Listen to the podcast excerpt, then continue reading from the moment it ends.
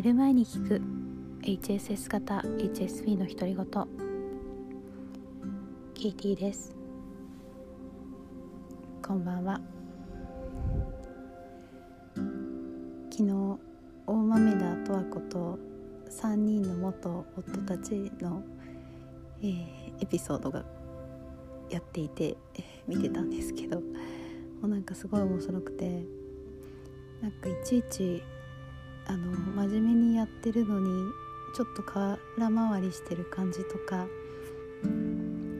なんか本当は辛いのになんかちょっと無理して頑張っちゃうとことかあの共感しまくりながら見ていました。えー、なんかあの元旦那さんがちょっとけなされた時にえっ、ー、とてあげてる感じとかあのもうすごいちょっと HSP っぽいかなって私は思ったんですけど皆さんは見られた方どう思いますか？えーとですね今日はちょっと重たい話なんですけど、えー、消えてしまいたいと思ったことありますか？っていう話をしたいと思います。皆さん消えてなくなりたいと思ったことありますか？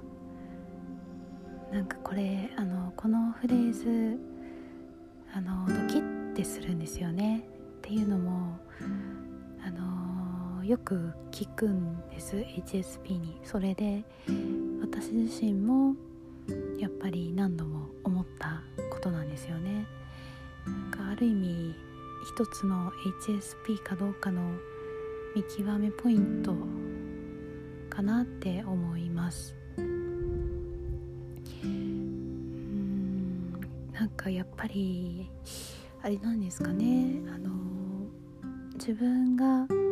そのままでいたら受け入れてもらえないっていう恐れがすごくあってで意外と演じるの上手なんですよね、えー、何が求められてるかっていうのをすごく機敏に察するので、えー、それを役割を演じることができるんですけど、えー、でもそれでも自分は疲れるばっかりで何が楽しいのか分からなくなってしまってでなんか自分なんかいない方がいいのかなって思い始めるっていうそういうループかなって思います。そうですね。でまああの私がこのポッドキャストを始めたきっかけの一つもそれをちょっとあの違うポッドキャストで聞いた時にドキッとしてあ私もそういえばそう思ってたなって思ったんですよね。なのでまあ今はほぼ大丈夫なんですけどでも私もやっぱり危なくなる時がまだありそうな気はしています。でえっとこれがどうしたらいいのかというかどういう解決方法があるのかって考えた時にあの何ですかねえーなんか HSP で多分自分大好きみたいにはならないと思うんですね。で私も特に今も自分が大好きとかっていうことにはならなくてやっぱりそこそこ不安定な中を日々暮らしていて、まあ、例えばあのこのポッドキャストも、えーと毎日伝わってるかなとか思いますしあとメッセージいただいた時すごい嬉しいんですけどお返事する時もいちいちドキドキしてなんか傷つけるようなこと言ってないかなとかがっかりさせてないかなとか思うんですね。で昨日のポッドキャストもちょっとドキドキしたんですけどあのメッセージいただいてあの何かの参考になったみたいで喜んでいただけてよかったなって思うんですけどやっぱりまだあのそうですね。ちょっとドキドキしたりあとですねあのプルの、えー、ポッドキャストですかねにあの評価つけられるんですよね星で。それでなんかあの5が3つついてて2が2つついてるんですけどあの評価気にしないようにしてるんですけど別に評価のためにやってるわけじゃないのででもなんか2とかあるとやっぱりあなんか誰かがっかりさせちゃったかなとかあの嫌な思いさせてないかなとかいちいち気にしてしまうというあの未だにそんなです全然なんかしっかりしてるように思われてる方もいらっしゃるかもしれないんですけど全然しっかりしてなくてまだぐらぐら揺れることがしょっちゅうあるんですけどでそんな中、まあ、前と変わったかなって思うのは、まあ、多少グラグラしても大丈夫自分は大丈夫って思えるようになったことなんですね。で、え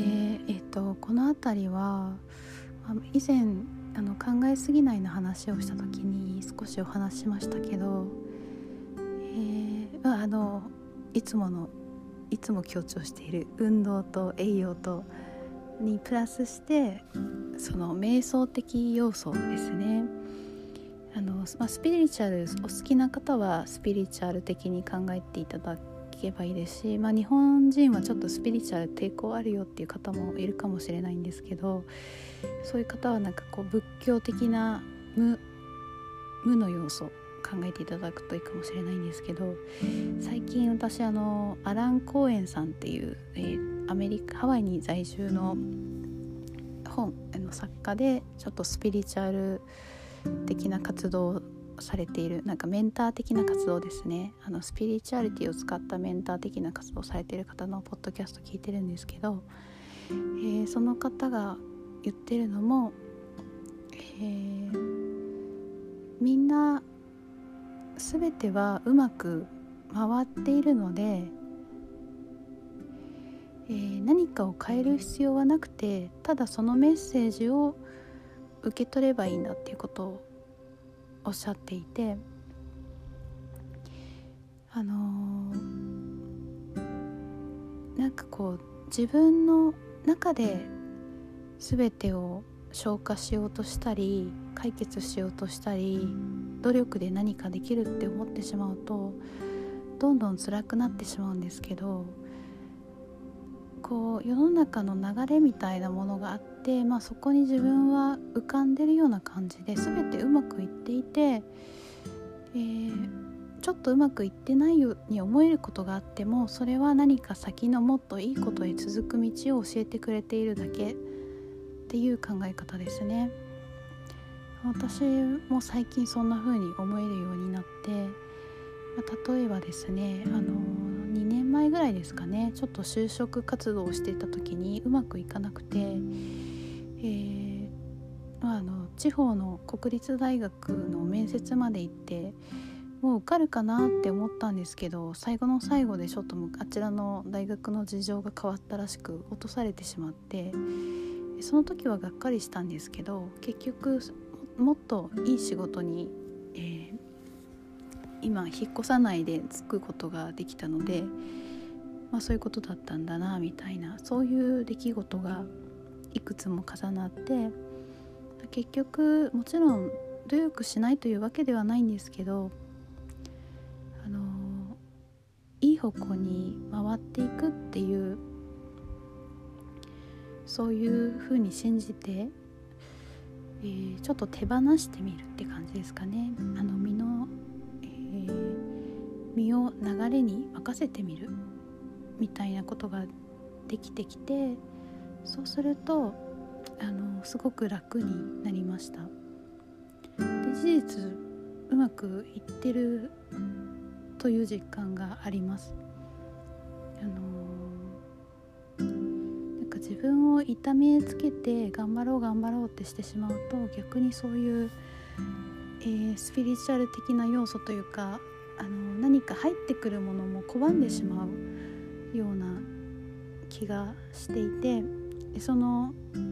拒んでしまうような流れを変えることによって、えー、自分も楽になりつつさらにいい方向に向かっていっているという感覚が身につきました。まあ、先ほども言いましたけどまだ試行錯誤中でできているとは全然言えないんですが、あのまあ、消えてしまいたい欲求をどう解消するかっていうのには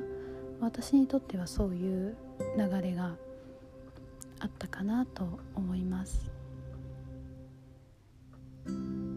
何かの参考になればいいなって思います、えー、今晩もゆっくり眠れますように。聞いてくださってありがとうございます。おやすみなさい。